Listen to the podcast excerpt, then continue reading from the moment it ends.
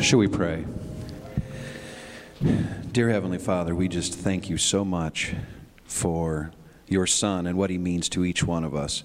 Father, this morning we just pray that we could examine our own hearts, that we could prepare ourselves for the emblems, Father. There are so many teachings in your word of how we are to be right with you as we take this communion. And I just pray that each one of us would examine our hearts, that we would go to those who we have wronged, that we would make it right.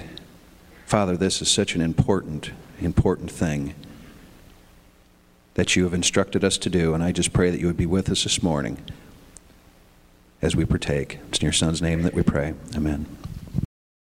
So, no one told you life was going to be this way. Your, and this is better than me singing, believe me. Okay, so I'm going to read them. Uh, your job's a joke.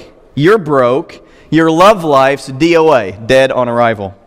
It's always, it's like you're always stuck in second gear when it hasn't been your day, your week, your month, or even your year. This morning, as we start this new series talking about the colors of life, the reality is that there are times when we walk through blue periods. As we walk through those blue periods, we may feel like this is not my day, this is not my week, this is not my year. We may, some of us, feel that more keenly than others. And if we don't feel that today as we sit in this service, we probably know someone that is feeling the sting of that blue state of depression. As we start talking about this these, these, these different seasons of our lives, and we start talking about this blue season, let me pause for a brief commercial. Um, there's a book I want to uh, lift up to you uh, that I encourage you to, to check out. It's in our bookstore, actually. Uh, it's called Conquering Depression. An individual from our congregation uh, recommended, me, re- recommended it to me. The tagline under the title says, A 30 day plan to finding happiness. Now, that's a, that's a pretty good uh, subtitle for a book. Uh, this will be something that could help you potentially, or help someone that you know potentially. Also, I would offer up to you on a uh, very practical, on a very practical note.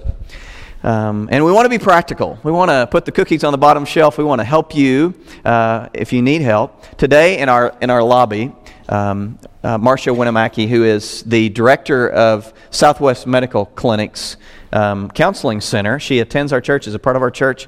She's in the lobby today. So if you know of someone, or you are that someone that's going through a blue time, going through maybe it's acute or maybe it's because of some issue in your life, uh, a time of depression, and you need uh, someone to, to help uh, that counseling center. We have a great partnership with them. I would recommend them to you. You can get information either for yourself or someone that you know.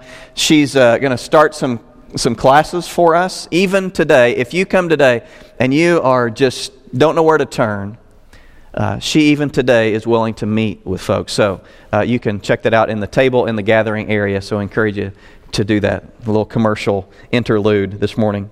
Depression has been it has been said is the common cold of the emotional life. And like a cold, we experience it in different, uh, sometimes a common cold is very acute. It's very debilitating. It's, it, it, it knocks us for a loop. We're in bed for days. Other times, it's that we have that cold, but we continue to be able to manage through life. Times of blue, times of depression come in different in different levels. The reality is that it is a part of how God wired us up.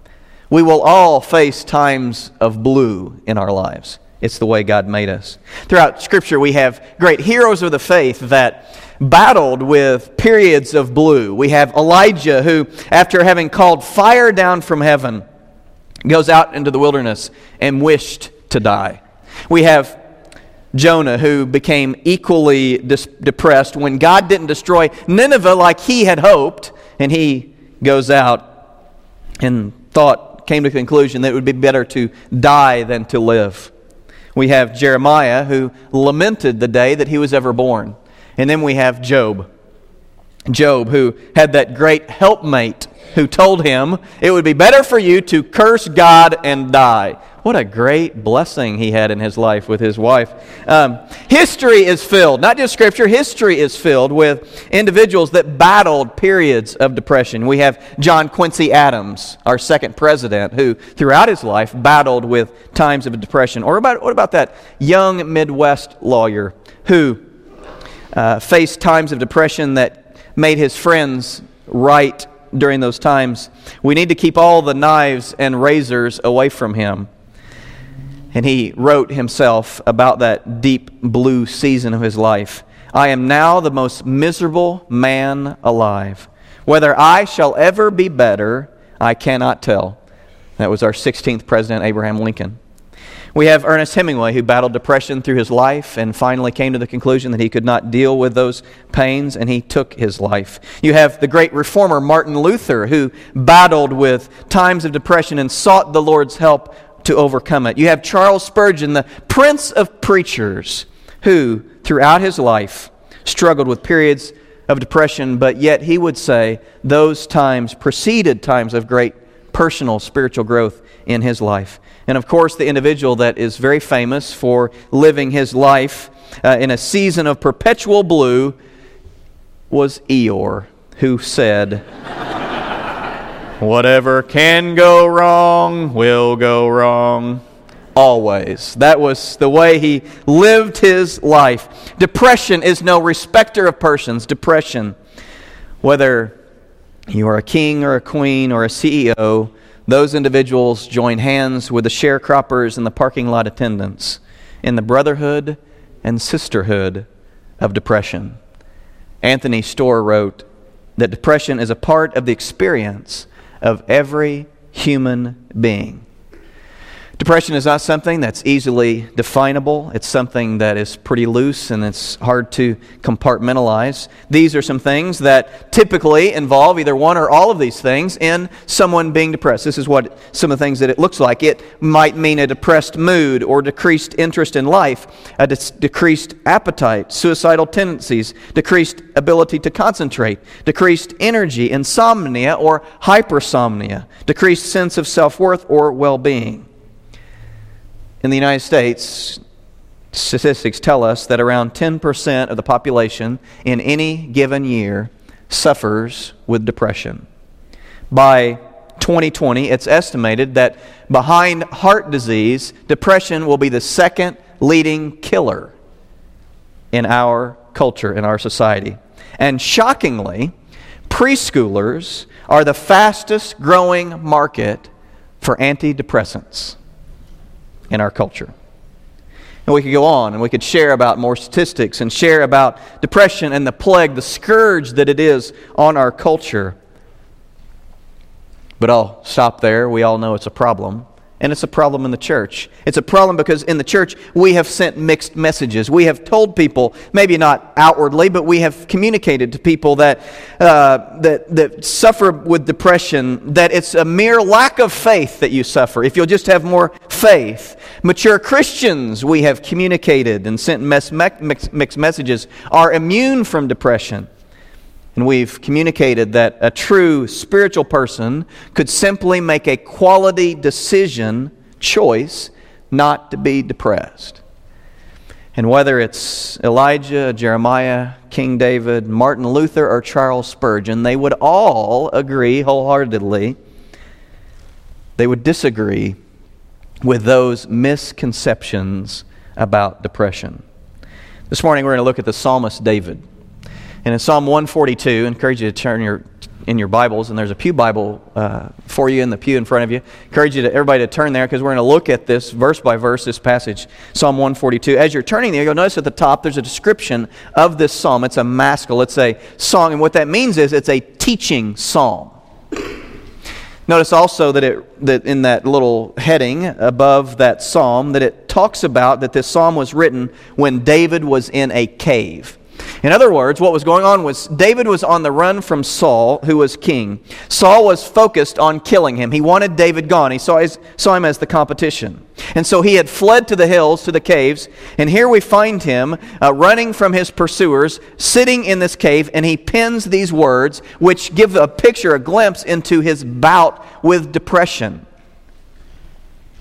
And we see his depression in this psalm. And so let's get a glimpse into his depression as we read this psalm. First thing that we notice as we get a glimpse into David's depression that helps us is that we see that David felt discouraged. We might be able today be able to identify with David. He felt discouraged. Look at verse 1 and 2. He says, I cry aloud to the Lord. I lift up my voice to the Lord for mercy. I pour out my complaint before him. Now, to pour out your complaint, you have to, lot, you have, to have a lot to complain about. He pours out his complaint before him. Before and he's talking about God. Before him I tell before him I tell my trouble. As we read between the lines, we see the discouragement that is all throughout those words. He's crying out to the Lord. He's pouring out his complaints to God. He is, has any number of things to be discouraged about. As we said, he's on the run from Saul, who wants to kill him. David is a wanted man hiding out in this cave. And as he hides out in this cave, we can see uh, the, the, the things that were contributing to his discouragement. There's something that the scripture doesn't, in this passage, allude to, but was going on. Uh, history tells us that 1 Samuel 22, verses 1 and 2, is written about this same period of David's life. And this is what was going on in that cave. In 1 Samuel 22, it says this that David left Gath and escaped to the cave of Adullam. When his brothers and his father's household heard about it, they went down to him there. All those who were in distress or in debt or discontented gathered around him, and he became their leader. About 400 men were with him. So not only is David surrounded by his enemies, they are trying to kill him, but also when they hear, these people hear that he's in this cave, 400 people uh, come down and start looking to him for help. 400 whiners and complainers come down. Now, if he wasn't depressed enough, when 400 whiners and complainers start hanging out with him, I mean, that just, you know, pulled him down and probably into an even darker place than he was before. And so that is where David was, surrounded by these negative people who were adding to his feelings of discouragement. Look at verse 3, and we see that David was also not just discouraged, he was also disoriented in verse 3, the first part of it, it says, And when my spirit grows faint, when my spirit grows faint within me, he's alluding to this feeling that he has of, of his spirit growing faint. David confesses that before the Lord. Other versions translate that Hebrew, fa- or Hebrew phrase, uh, grows faint, as overwhelmed. Literally, it's translated a muffling of the spirit. David says, My spirit is muffled. I'm disoriented. What happens when, when uh, someone is, has been drinking a lot? What do we tell them? We tell them not to drive. Why is that? Because drinking causes our, uh, our facilities, faculties, excuse me, faculties, to be muffled, our senses to be muffled and that causes us to be disoriented. We can't make decisions like we should be able to. We can't react quickly. Our spirit or our senses are muffled. David's spirit was muffled by what was going on, by this sense of this depression, this blue state that he was in. As a result, he was disoriented. He didn't know where to turn, he didn't know what course to take, he didn't know what to do. He was being overwhelmed on all sides. Again, he had the, his enemies on the one side trying to kill him. And then he had all of these people that were going through difficulties in their own life, and they are looking to him for answers, and he doesn't even have answers for himself, let alone answers for these other people. David was disoriented. David was discouraged. David also, look at verse 4, David was feeling deserted. In verse 4, he writes, Look to my right and see. No one is concerned for me. I have no refuge. No one cares for my life. Not only is he feeling deserted or, or disoriented and, and discouraged, he's also here, we see, feeling deserted. He's struggling, was contributing to his depression. And he was struggling because of his thinking. And when we're depressed, when we're going through those blue times, one of the things that we have a tendency to do is to engage in what we could call self talk. Listen to the pity party that David has. As David writes, Look to my right and see, no one is concerned for. What's he sounds like Eeyore. No one's concerned for me. No one cares for my life. I have no refuge. Those people that were around him, 400 people in a cave, and yet David says, I've been deserted. I'm all alone. 400 people all around him, and yet he still feels alone. Probably thinking, well, these people that are here, they don't care about me. They care about the fact that I'm the guy that kills the giants. I'm the guy that defeats the Philistine armies. I'm the guy that stands up against an unjust king. But do they care about me? And in his estimation, the answer is a resounding no, they don't care. And we experience a similar emotion when we sit in a place like this, surrounded by hundreds of people, but in ourselves. We say to ourselves, when we ask ourselves the question, does anybody care? Even sometimes when we are surrounded by people, hundreds of people, we answer with David, no one cares.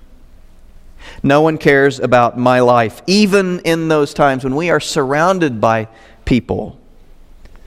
David felt deserted and that no one cared. One uh, pastor friend used to call it stinking thinking.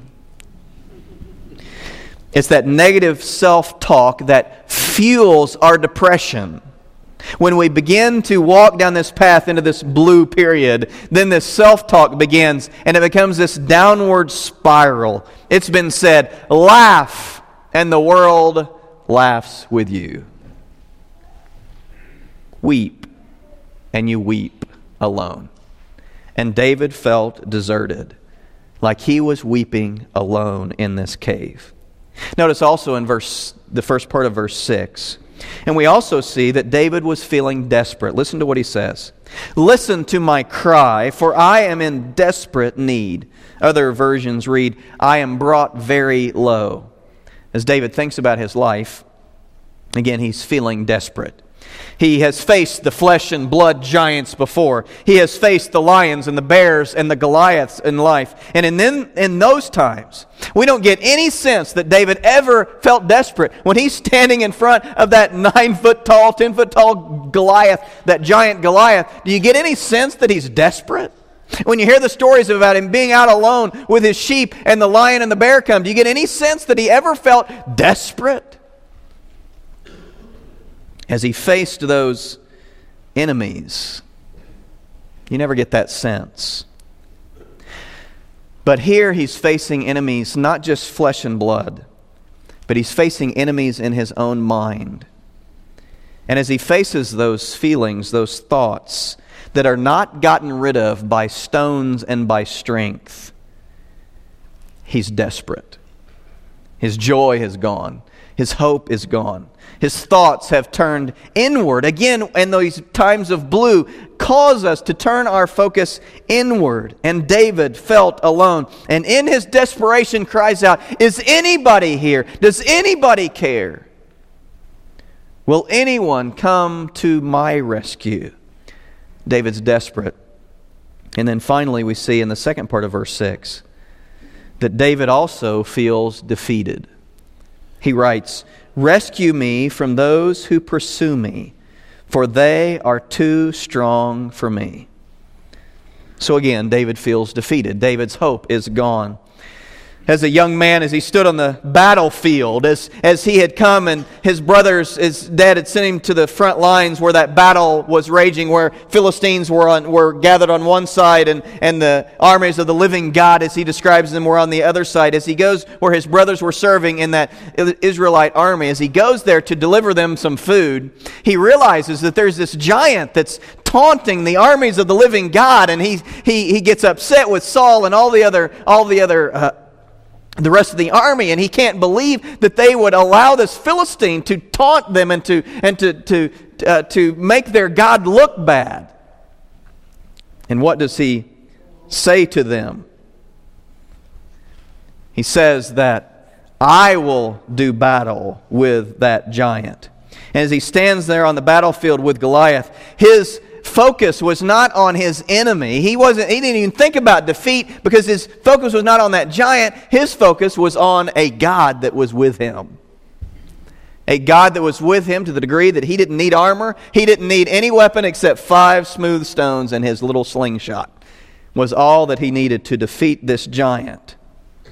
He had his gaze not on the problem, but on his God. But here in this cave, he has his view not on God, but on his problems. Last year, uh, my family and I, we went to the Current River. Current River is a little uh, spring fed river in southeast Missouri where Crystal's family, her dad, pastors in, in Poplar Bluff area. And we had gone there and we were, were tent camping in this little area, having some fun. And one of the things that we got to do while we were there was to go into a couple caves. One of those caves, you had to have a park ranger to take you into it. It was so large and, and deep. And so we went a half mile back into this cave. Now, a half mile into a cave is a fur piece, as they say in Southern Illinois. Um, and as we got way back into the very back of this cave, the, our guide, this lady, she says, Okay, now, in this little group we had, she said, Okay, now I want everybody to turn off your lights.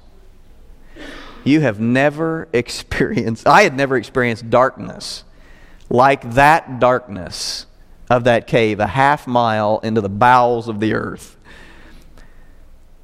As you sat there in that darkness, what happened very quickly was that very quickly I became very anxious my mind started, you know, well, what if these lights don't turn back on? There's no way we'll ever find a way out of here. And, you know, my mind just starts racing about what's going to happen. And, and you just feel this oppressiveness as you are there in the darkness. And as David is there in the darkness, it's hard when you're looking through dark glasses in a dark cave to see and to feel hope. And David felt no hope. David felt defeated, his enemies all around him. And as we hear his words, we hear his depression talking. Defeat is the only option that seems realistic for him.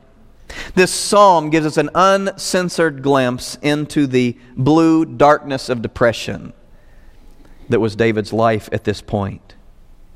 David has gone from days of sending stones into giants' heads to having giants in his own head that he cannot defeat.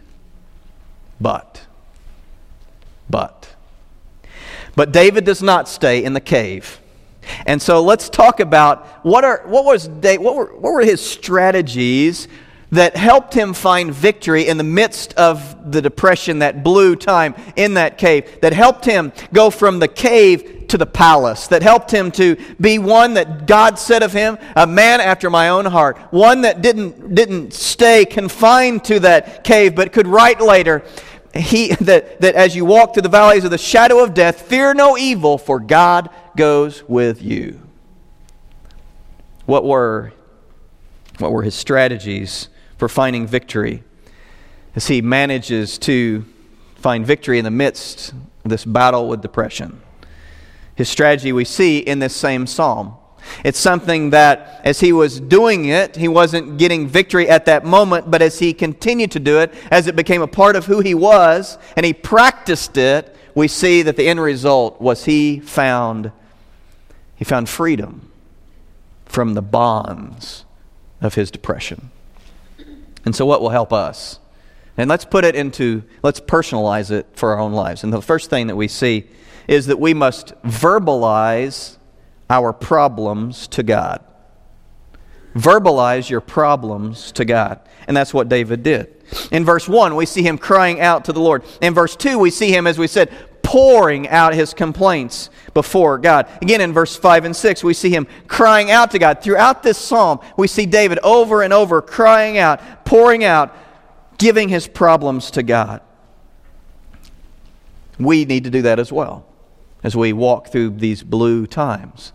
We need to be honest with God. We say, well, you know, why do I need to tell God my problems? Why do I need to tell God what's going on within me? God already knows that. I shouldn't have to tell him. Well, that's true. He does know what's going on.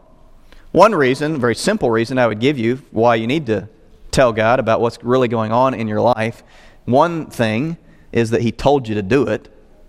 So, out of obedience, do it. The second thing, He told you to do it because He knew it would be good for you to do it. God never tells us to do something, but what it's not good for us. God tells us to share with Him, to unload, to de- debrief with Him, because it's good for us to share with God about what's going on in our lives, to verbalize our problems to God. The other thing I would share with you again that there are situations and times in our lives when we also need to do that with people.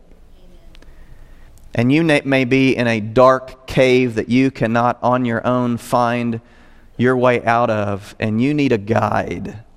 And again, that's why we have a little table out in the lobby today, and where there is someone that is a professional that can help you and guide you out of the depression with God's help. So I encourage you, either for yourself or for someone that you know or love, to take advantage of that. But we see him verbalizing his problems to God. And so he opens up during this blue season we see him crying out to God, really sharing with God his, his deepest thoughts. This psalm is a prayer journal. We have David's deepest thoughts recorded for us here. He shares with God the raw emotion that is going on, the feelings that he is experiencing. And we see that throughout the Psalms. When David wishes uh, that, you know, when David would love for his enemies to die, he says that. He writes that. He confesses that to God. When he's feeling sorry for himself, David says it. When he wishes that he were, uh, you know, when he doubts God, he says it. We, on the other hand, what do we do? We have a tendency not to be real with God, not to be real with each other. We, put, we come to church, we put our mask on, we act like everything's okay, and we don't let anyone in to know what's really going on. And we even do that with God. We even play games, even in our times of prayer, even with God where we don't really share the deep place, the real hurt, the burden that we experience. God does not need us to candy coat what's going on in our lives. God is big enough to hear the raw emotion of what you think and what you feel.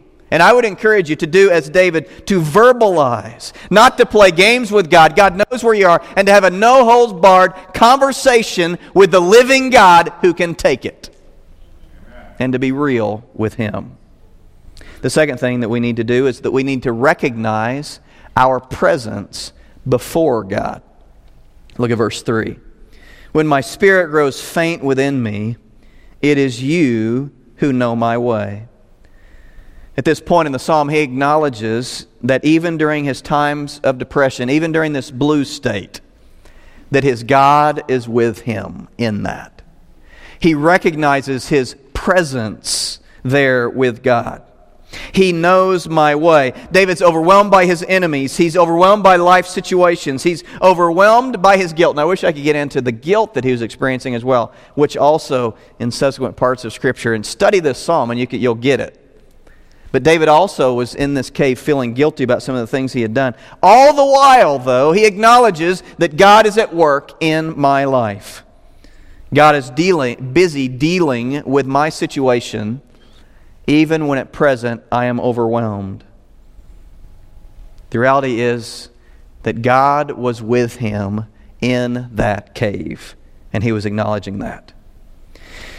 In those moments that David is despairing, he also says, God, I know that you're here with me. You are closer than, than I can even recognize. There's a, a, story of a grandfather who was talking to his granddaughter, and he asked his granddaughter what she had learned at church. And she said, Well, I learned this about God. What I learned is that God never says, oops. That's a pretty good theological statement. God never says oops. God never makes mistakes. We can never find our way to a cave, to a place where God did not know we would end up there. We could never, David could never find his way to a cave that God wasn't already there waiting for him when he arrived. Joseph could never be thrown into a prison that God did not have the key for it. Shadrach, Meshach, and Abednego could never get thrown into a furnace that God did not have his hand on the thermostat in the midst of that furnace. Daniel could never go to a lion's den that the omnipotent lion tamer was not already in the lion's den waiting for him. And Jonah could never charter a boat that was going to cruise outside of the Lord's jurisdiction. We can go nowhere outside of the presence of the living God in this life. And that means there is no cave of darkness and depression so deep and so great that our God cannot, by his power and by the power of Jesus Christ, bring us out of it. His presence is with us. The presence of a loving Heavenly Father. The next thing that we need to realize is that we need to realize our provision in God. In verse 5, he says, You are my refuge, my portion in the land of the living. David reminds himself that he is talking to the living God. And it is God who is his only source for provision. My God is all that I need. What does he say? He is my portion. He is my provision in the land of the living. David allows himself to articulate the truth that in this life, in the land of the living, that God is my only source ultimately for help. There's an old African American preacher who said it this way. There's no living, and he was commenting on this verse, this particular verse. He said this There's no living in the land of the living like living in the living God. Let me say that one more time. There's no living in the land of the living like living in with the living God. When David talks about the land of the living, he's not talking about some future state. He's not talking about that there will be a day someday when God will be my provision, when I get to heaven someday, when I, when I, when, you know, all of those things. That is not what David's talking about. David is saying on the, in the here and now, he's not talking about heaven, he's talking about here and now. God is my provision with me in this cave. He is my source. And as our world searches in a myriad of places, when life gets tough, when depression comes, we must realize that God is our only source, our refuge, our only provision. And then finally, and this is awesome, the end of this psalm, verse 7 we must, if we are going to find our way out of the darkness, out of the blueness, out of the depression, out of that place, a key strategy in what we must do is we must resume our praise to God. Look at verse 7. Set me free from my prison that I may praise your name. And then the righteous will gather around me because of your goodness to me. The final bit of this strategy comes at the end of this psalm when his enemies are still all around him, when his feelings of hopelessness are still fresh in his heart, when his vision is still clouded by the doubts of what could be, as he still sits in this cave, he pins these words, My heart. What does he say? Set me free from this prison that I may praise your name. We see his heart resuming its praise to God in the midst of his darkness. He makes a conscious decision to praise, to worship his God. Depression leaves us focusing within ourselves, on ourselves, and having those pity parties and, and the self talk and feeling deserted and feeling depressed and feeling all of those negative emotions. It's all about us, it's, it's an internal focus. And what worship does, worship gets us looking not within ourselves, worship gets us looking into the eyes of the living God. And that's what we need. And that's where we will end up today with worship of the living God we set up in our worship earlier talking about the table, talking about the body and the blood of Jesus Christ that we celebrate through the Lord's Supper, through communion.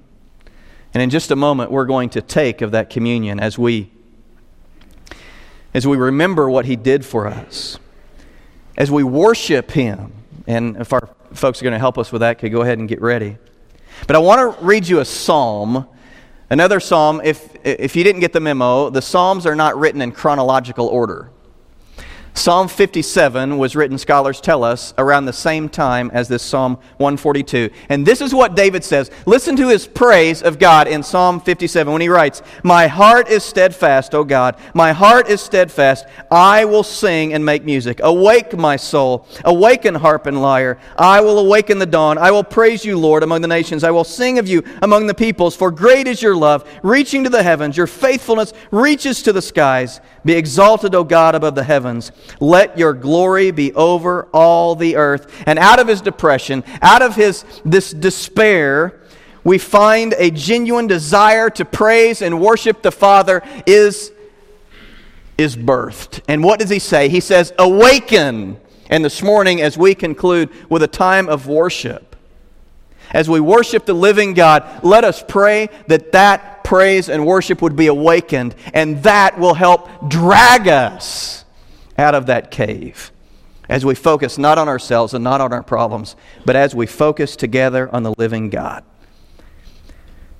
And so, in just a moment, I'm going to invite those that are serving us to come in just a moment. And as you receive the elements, I'm going to ask you during this time of worship, as the Lord leads you, as you're ready, to take of those elements. So we're going to do that. You're going to kind of do that on your own today. As you take the bread that represents the body of Christ, as you take the cup which represents the blood of Christ, you will do that on your own as you're served. But before they come, let me remind you of the victory that we can have with God. Remind you of the words, again, to that song that we started out from the Rembrandts. You remember, the, does anybody know the, actually the title of that song? The title of that song is I'll Be There for You. The Rembrandts stole that line. They stole that line from Jesus, who told us, I will be there with you. Jesus said, I will never leave you. I will never forsake you today as we experience communion. It is our reminder that as we sit in our dark cave, that God, the Son of God, is with us. With us in the cave. And He has the formula, the recipe, the power to help us out of it as we journey with Him, as we focus on Him. I'll be there for you. Today, let your healing begin as we take of communion. So I'm going to invite those that are serving us to come.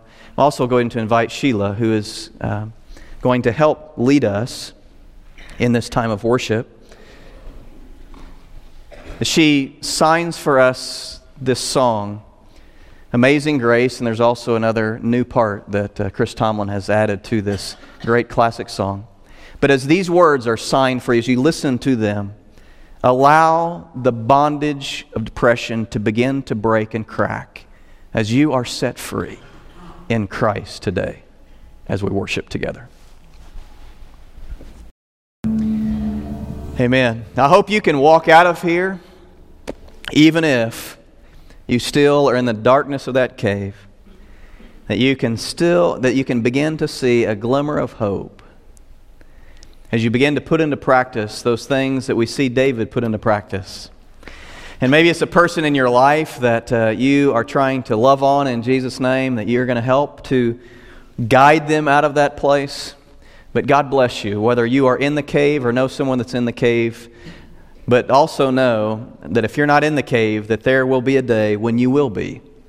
And so remember what we've learned here today that key point focus not on yourself but focus on the living God. May Lord bless you. If you are here with us for the very first time, we are so delighted that you have chosen to come worship with us today. Hope you'll come back. We got, uh, and as you walk down this uh, gathering area to the far, very end to the right, there's a room. We've got some gifts. We'd love to give you a gift and maybe introduce you to some, some folks and maybe answer any questions you might have about First Church. We're glad that you're here. Also, if you know of someone or if you are that person that is battling a difficult time and you'd like to get some help, to, to guide you out of that, Uh, Marcia is there in the lobby. She's a professional, uh, runs the counseling center, the Southwest Medical Center. So, would love to get you hooked up with her so you could find some help or find some help for someone that you know. May the Lord bless you as you leave today. And we're going to leave with this little reminder from this song I'll be there for you. Lord bless you as you leave today.